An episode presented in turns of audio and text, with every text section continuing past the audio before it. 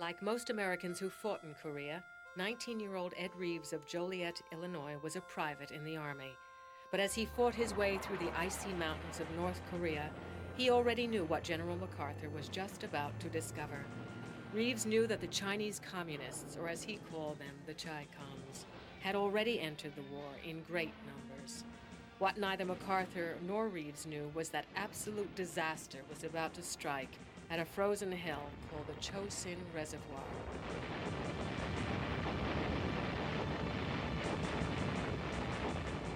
The night of 27th is when they were shooting all around us. They're already on the ridge. I think they were in place before we moved up and dug in. And then from there on, it was just hanging on by our fingernails till morning.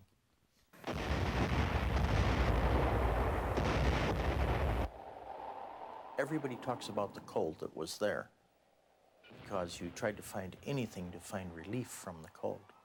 Cold actually hurt you more than the wounds when you were wounded. It was like somebody hitting you.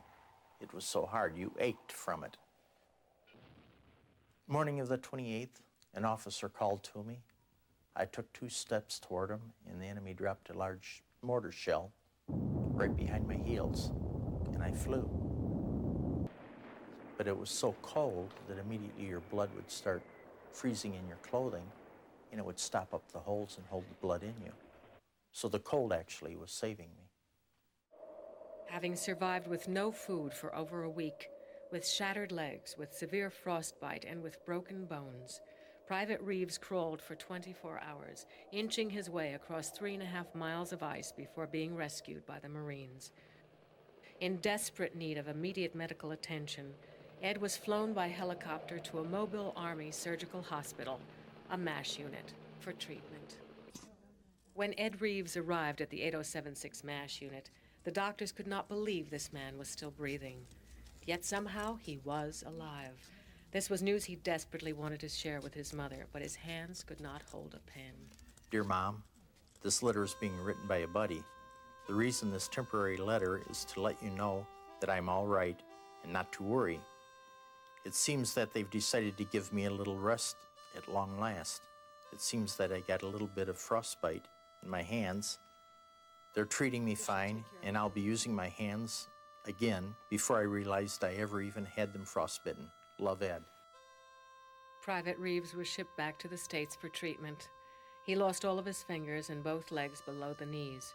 But with his mother's faith and Ed's determination, he was eventually able to leave the hospital.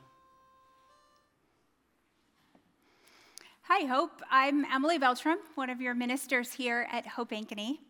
And I find the story of Ed Reeves' endurance and survival incredibly inspiring. Um, it's left a mark on me from as long as I can remember. I, can't, I actually can't remember the first time I heard it, but I do know that as soon as I learned to read, I, I read this unshackled pamphlet that um, told the story of how Jesus delivered Ed from the Chosin Reservoir when the Chinese overtook the troops there. And it's left an indelible mark on me my whole life. I think um, the Ed Reeves story is why I have such respect for soldiers and why I so deeply loathe war. And it might be why I'm pretty good staying calm in an emergency. And it's also probably a big part of why I stand here on a stage to tell people about Jesus. Because he was my grandpa. And grandpa and granny left a huge impression on me my whole life.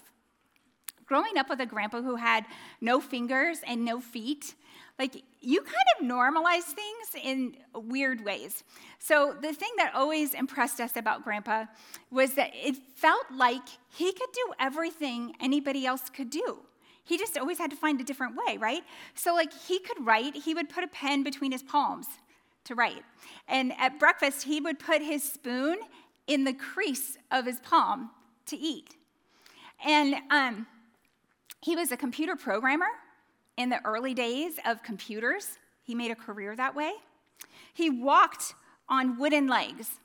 and he even could use those wooden legs. He drove an unmodified car throughout my childhood. I just remembered him always being able to do anything he needed to. But he would joke that there was one thing that everybody else could do that he missed out on. So he couldn't pick his nose. You're stuck with that one. So, for the most part, the only time that we ever saw Grandpa in his wheelchair would be if you stayed at Grandpa and Granny's house. He would roll out to breakfast. He liked to eat breakfast before he put his legs on. But he was not helpless even then. Uh, he didn't need footrests because he didn't have feet. So he could just pop himself right out in front of his chair there and he could walk on his knees. He was kind of wobbly that way because, you know, the, he only had a little bit of shin on each leg. But he could come after a grandkid if he needed to. and uh, my aunt tells this story about uh, this, this morning when my little sister, she probably had it coming but Grandpa was after her. He would threaten us with noogies because he was all knuckles. So he's coming after her, and she's trying to get away. She's having a hard time getting away. And in 1982, every little girl adored Wonder Woman. So she, light bulb goes off. I know how to handle getting away from Grandpa.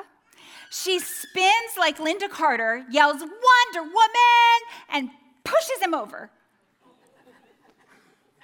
My grandpa went over like a domino onto the tile floor, and everybody froze. He could be hurt, he might be angry. What was going to happen next?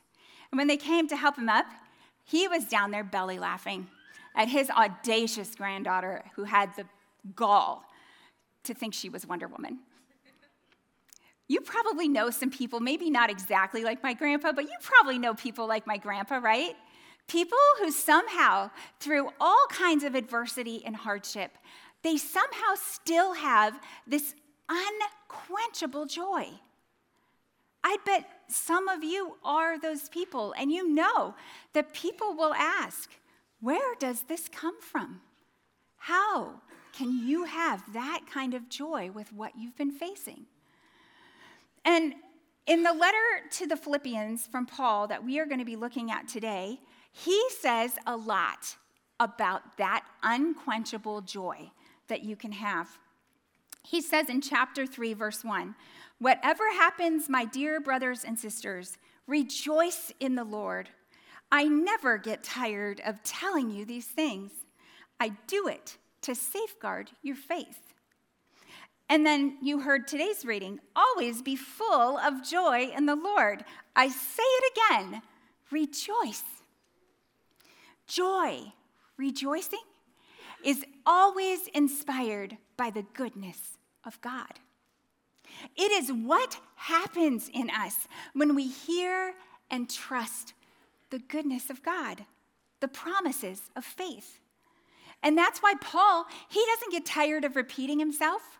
He will talk about it over and over and over again.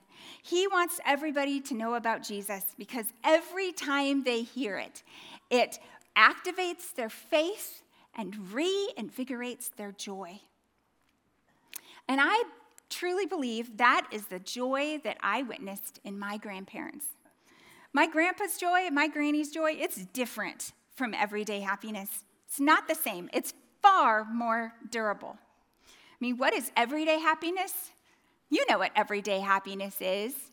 It's that feeling that you get when when you eat food, when you see a beautiful sunrise or sunset, when, when you get mail from someone you like instead of junk mail, when someone you love hugs you and you feel loved. The thing about everyday happiness, though, is that it's fleeting. It kind of only lasts as long as you have what you want. And let me be clear that's fine. That's good. That's perfectly normal. In fact, that's how we are designed to be. We are designed to feel happiness when we are getting the things that we want and to feel sad when we have to make do. It's totally normal to have a full range of human emotion fear and joy, sorrow, sadness, shame, anger. That's what makes you a person. You're made that way. I think that the unhealthy trap that we sometimes fall into is when we start trying to avoid feeling the full range of human emotion. In particular, when we start trying to force happiness into every second of every day, that is not joy. In fact, there's a word for that that is a little uncomfortable for us to hear. When we start thinking that we can be happy all the time, it's sinful. How is that sinful? Well, first, what about when it's not sinful? What about when it's just healthy happiness? Well, there's that's that makes sense that you should be happy when you get the things that you need. And those everyday good things, Martin Luther calls them daily bread, right? The daily bread that we pray for, our shelter, our food, the love of the people around us, the things that bring us joy and happiness in life, that is daily bread. It keeps us going, it nourishes us. And it's really healthy when we stop to recognize that every good thing comes from a God who loves us. Because joy is always inspired by the goodness of God. That leads us to joy. So, if happiness leads us to joy, then why would it ever be sinful? Well, that's about who's in control. Who's in control? Because that's the original sin. The original sin is we want it to be us. We want to be in control. And so, waiting for God to just give us what we need, that's like way too passive. We can't do that. That seems kind of uncertain. So, what do we do? Well, we always do this. We start grabbing for the things that we need, we start striving for the things that make us happy.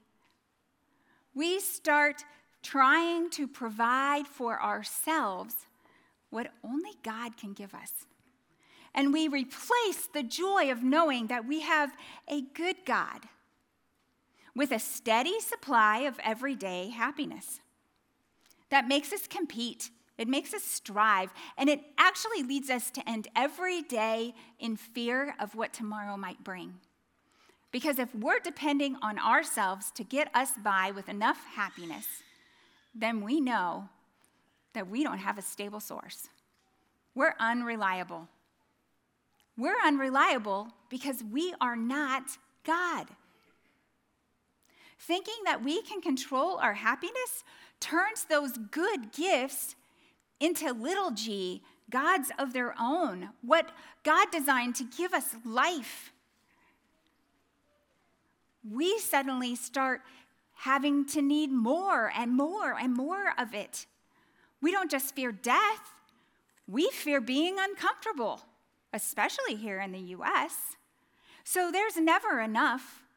It's a little g God that is merciless, and it will demand you to keep getting more and more and more until you die.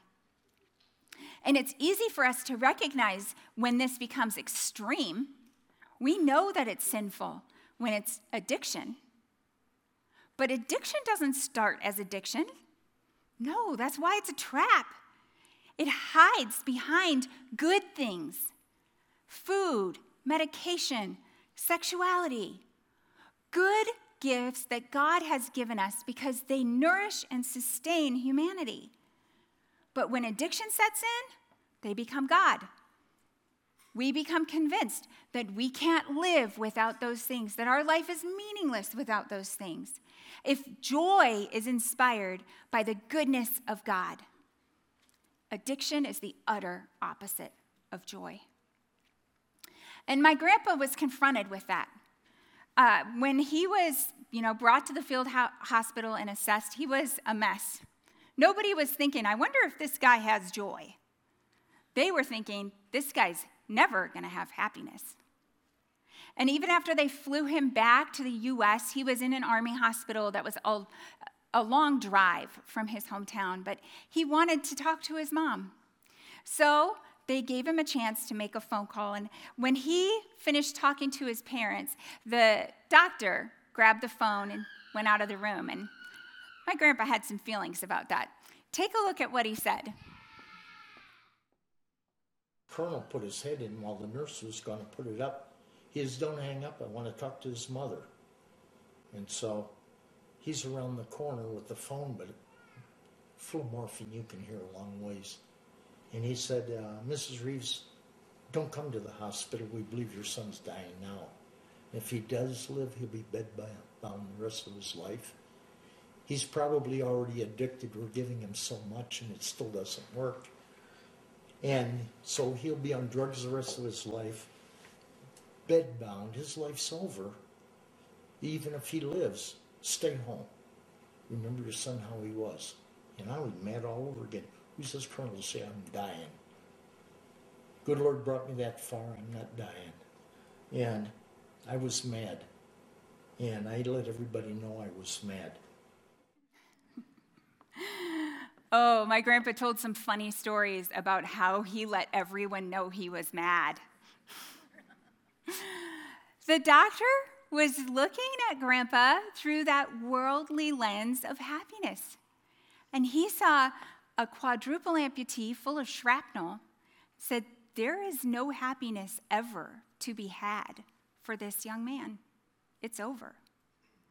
Now, you might think that that doctor sounds like a creep. But if you do think that, if that's your gut reaction, pause for a second and think. This was decades before the ADA was going to force us to actually build buildings that wheelchairs could get in and out of. And we are still a very ableist culture. We're ingrained in it. It's not something you do on purpose. When you see someone with limitations, every one of us does a little math in our head about how much value their life has lost because of what they can't do. It's just the world that we live in. And back in 1950, my grandpa, he looked like someone who had no possibility for the everyday happiness that everyone else depends on to get them through each day. And they're kind of right. I mean, when I think about what he went through, if my grandpa had decided to lay on a gurney with a morphine drip and wait for the end to come, he would have been totally justified. He knew Jesus, he had peace about where he was going. That would have made absolute sense. Imagine the difference of what he was going to get in life versus people who have all their fingers, all their feet, and a mind that is untarnished by war. He would have good reason to just give it up. So I personally am incredibly inspired by how angry my grandpa got. And you heard the reason he gave. If God had brought him this far, if God had brought him this far, then whose business was it to say that this was where it was going to end? He knew God's goodness. I don't think his anger was just anger. I think his anger was an expression of his unquenchable joy because he knew that God had delivered him from what he had been through. And that meant that he could trust God to see him through from there. Grandpa's decision to fight for his life or to surrender to the darkness, well, it actually makes me think of one of the many very quotable verses from this letter to the Philippians. In the NLT, chapter 1, verse 21 says, For to me, living means living for Christ, and dying is even better. You might be more familiar, I know I was more familiar with the NIV translation. For to me, to live is Christ, and to die is gain. It's a very noble sounding verse. And there are a lot of those kind of verses in this letter to the Philippians. I keep talking about it, so I guess we might as well talk about it a little bit, right? We're, in, we're working through the whole Holy Bible in a year this year. And this, week, this month, we are on this series, God's Electric Power Company, which is a mnemonic device Galatians, Ephesians, Philippians, Colossians. Four letters of Paul. And we've been doing a letter a week this month. And because we've been doing that, you might already be starting to think these letters are all kind of blurring together for me. And that makes perfect sense. It happens to me as well. There are so many of them, right? And the, it's worth doing a little Bible study. It's worth digging in and getting some context because each of these letters was written, well, they were written to a specific church in a specific place for a specific reason. And not one of them is addressed to the followers of Jesus on the north side of Ankeny, Iowa in 2023. So there are things that we don't just automatically read and understand about what's going on in these letters. It's worth digging in so that we can get so that we can understand them better and learn more from them.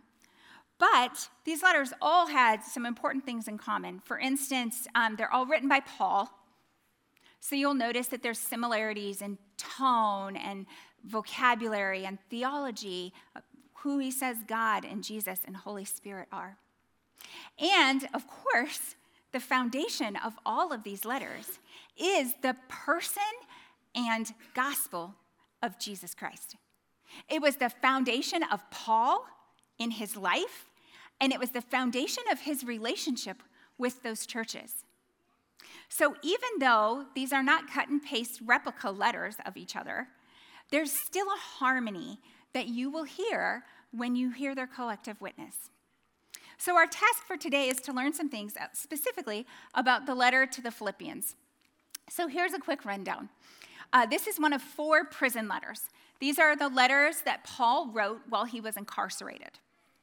And he was actually in jail so often that historians can't agree about which incarceration he was writing from when he wrote this letter. But he says some pretty grim things about death that suggest he was in dire circumstances. This might have even been his last time in prison before he was executed. We also know that Paul had a very friendly relationship with the church in Philippi, which is interesting because the town of Philippi was very hostile to Paul and the gospel. He had been run out of town. We read it in Acts, the first time he came to Philippi, but not before he had planted faith with a group of believers. And it happened to be, we know that one of them was Lydia, the seller of purple cloth. So she was wealthy, and there were apparently some other wealthy folks there too who were devoted to the gospel.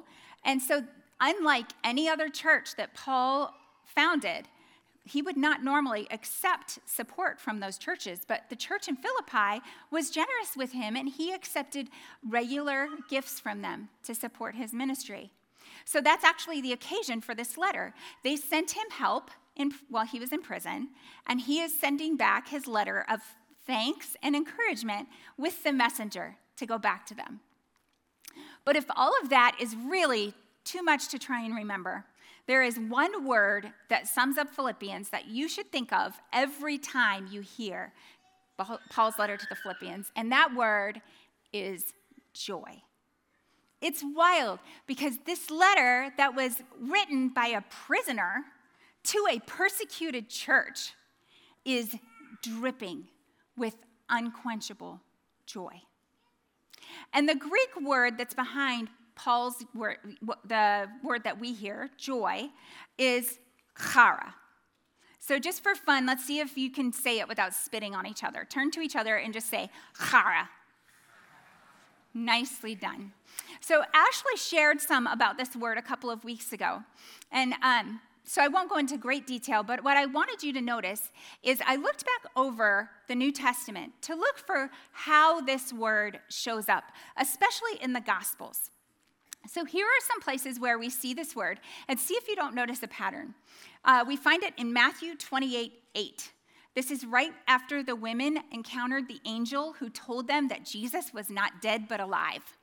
They were very frightened, but also filled with great chara, joy. Luke 10:20. But don't rejoice because evil spirits obey you.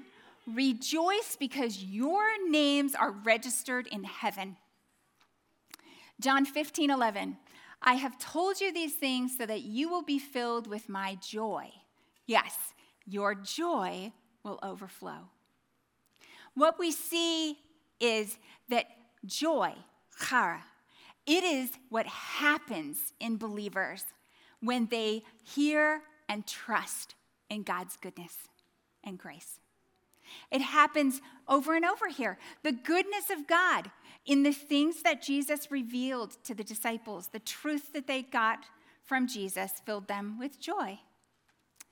When, when we realize the goodness of God has written our names on God's family tree, chara happens.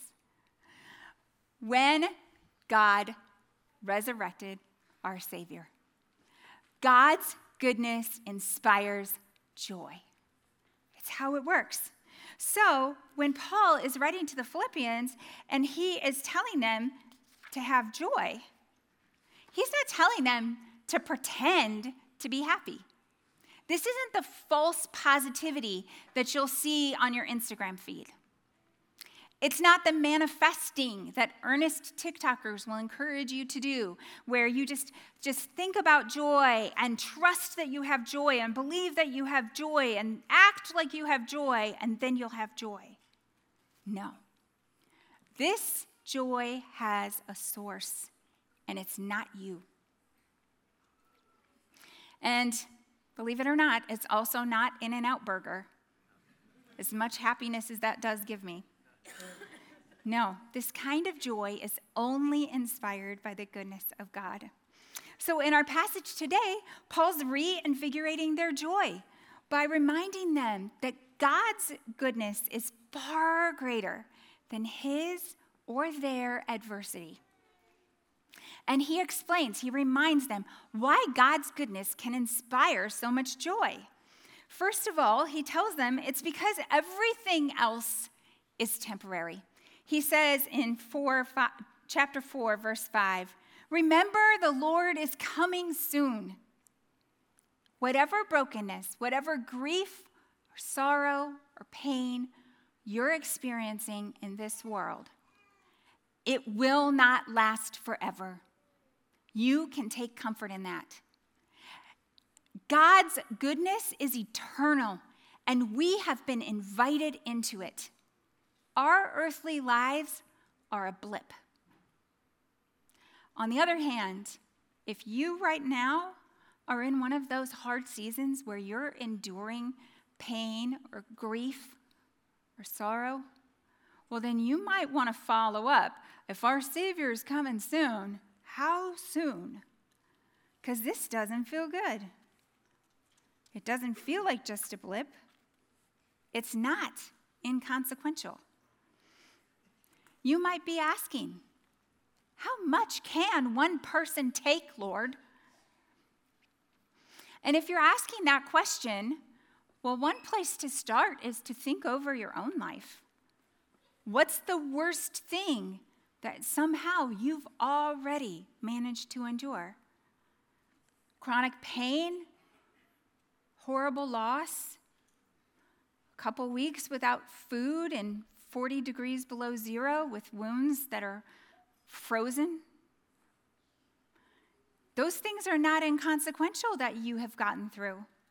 And I know they weren't inconsequential for my grandpa. His frostbites and his shrapnel, that caused him chronic pain for every day for the rest of his life, which, praise God, was 60 more years. He lived to be 79 years old. When I think about for myself, what's the hardest thing that I ever had to endure? I think about this one night back early in the pandemic when I got sick. And I had pleurisy and pneumonia, and later on they did a scan and they found that I had blood clots that they just hadn't realized I had. And there was this one night, this night when it started to hurt every time I took a breath and it became excruciatingly painful. It felt like every time I breathed in that my lungs were rubbing against sandpaper. And it got worse with every breath. So it got to where my body wouldn't just breathe on its own. I had to choose to take another breath. And it hurt so bad. So I started having to give myself a pep talk before every breath just telling myself, reminding myself, you can do this, you can do this. Your kids need you. Your kids are going to need you tomorrow. You have so much life ahead of you. You cannot give up yet. There is still a plan, a purpose for you to still be here. You have got to take another breath. And I just did it one breath at a time through the rest of that night. And I only had to do that one night, folks. One night. The next day, I got a bunch of Aleve and steroids, and I was on the road to recovery.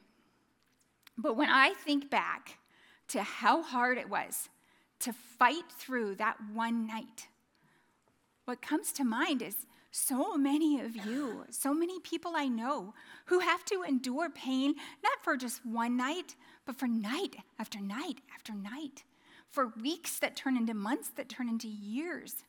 Some of you are fighters. And I have so much respect for that.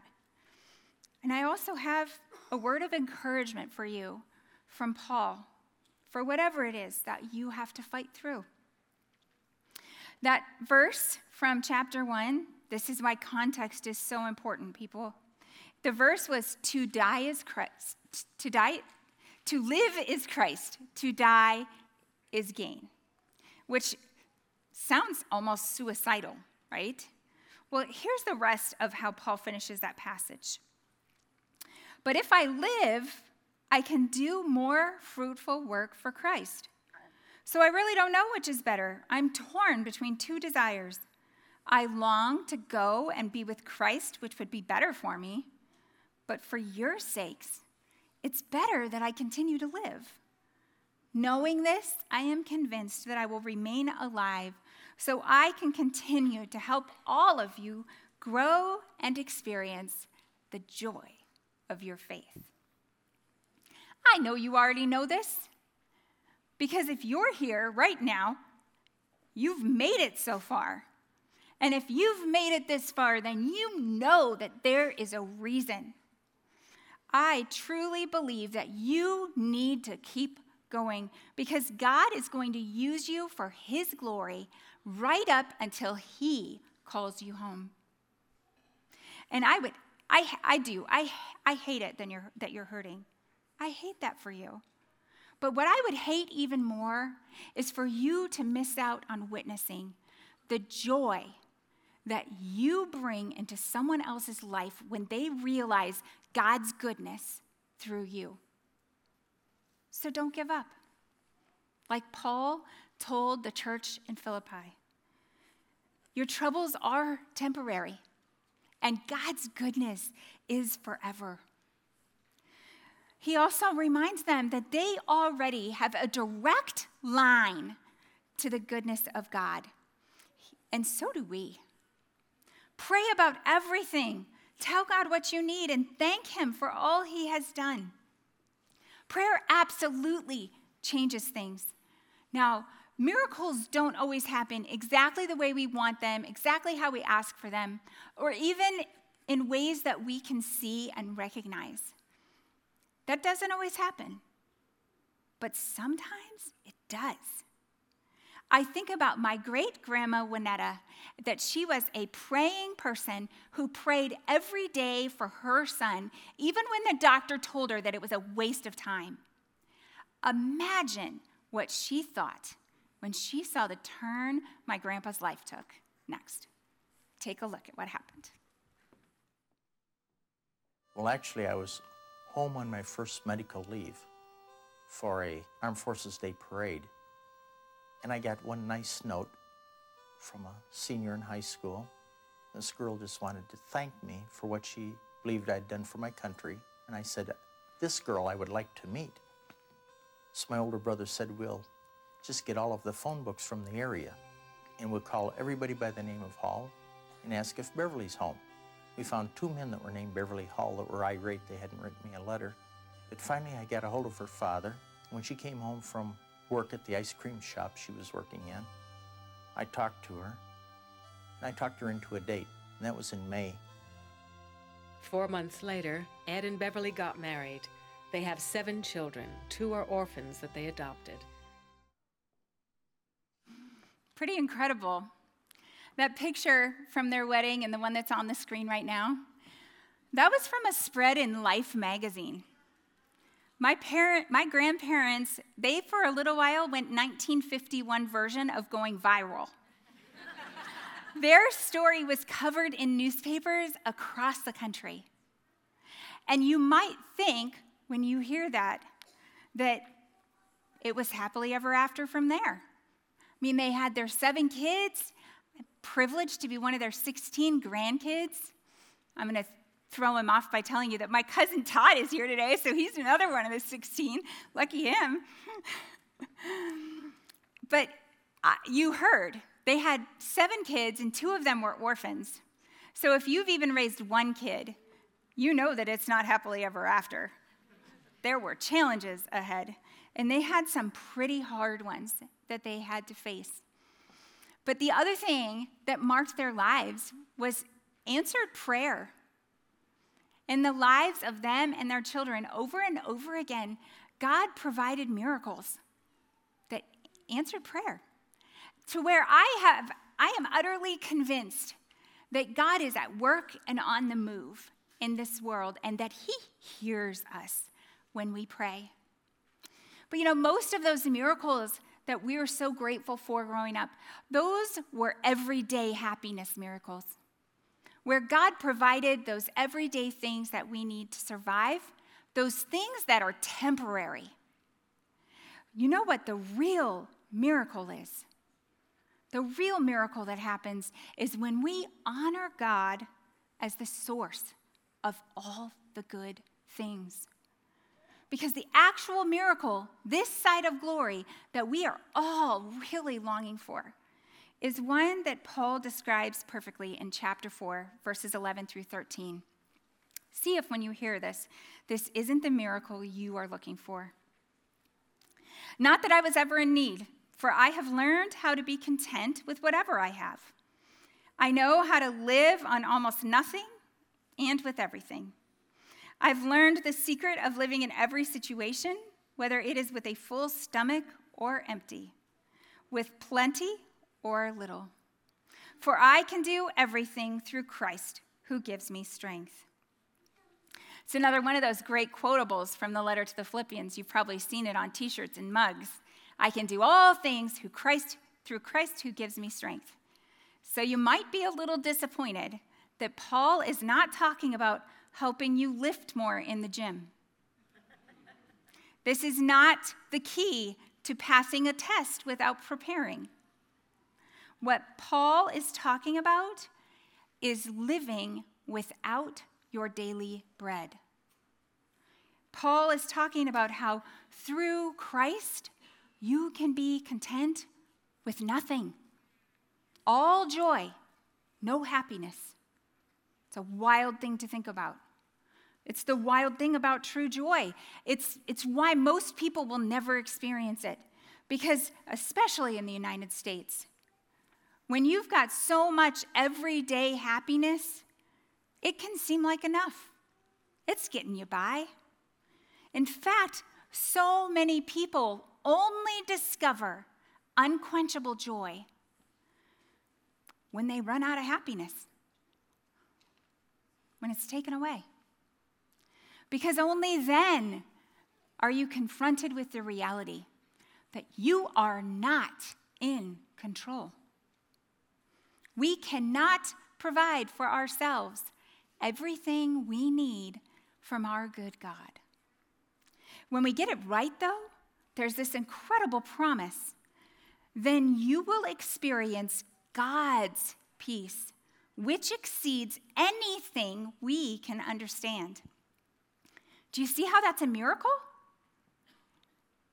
This isn't the lowered heart rate that you can get by meditating. This is not the sedation you can enjoy by having a morphine drip. This isn't something that requires us to deny this earth, leave this earth, or numb ourselves to this earth. This is what we need while we're here, while we live. Paul says, His peace will guard your hearts and minds as you live in Christ. We need that. We need that peace that guards us, that protects our faith, that keeps us in joy And it's not common, I can promise you that.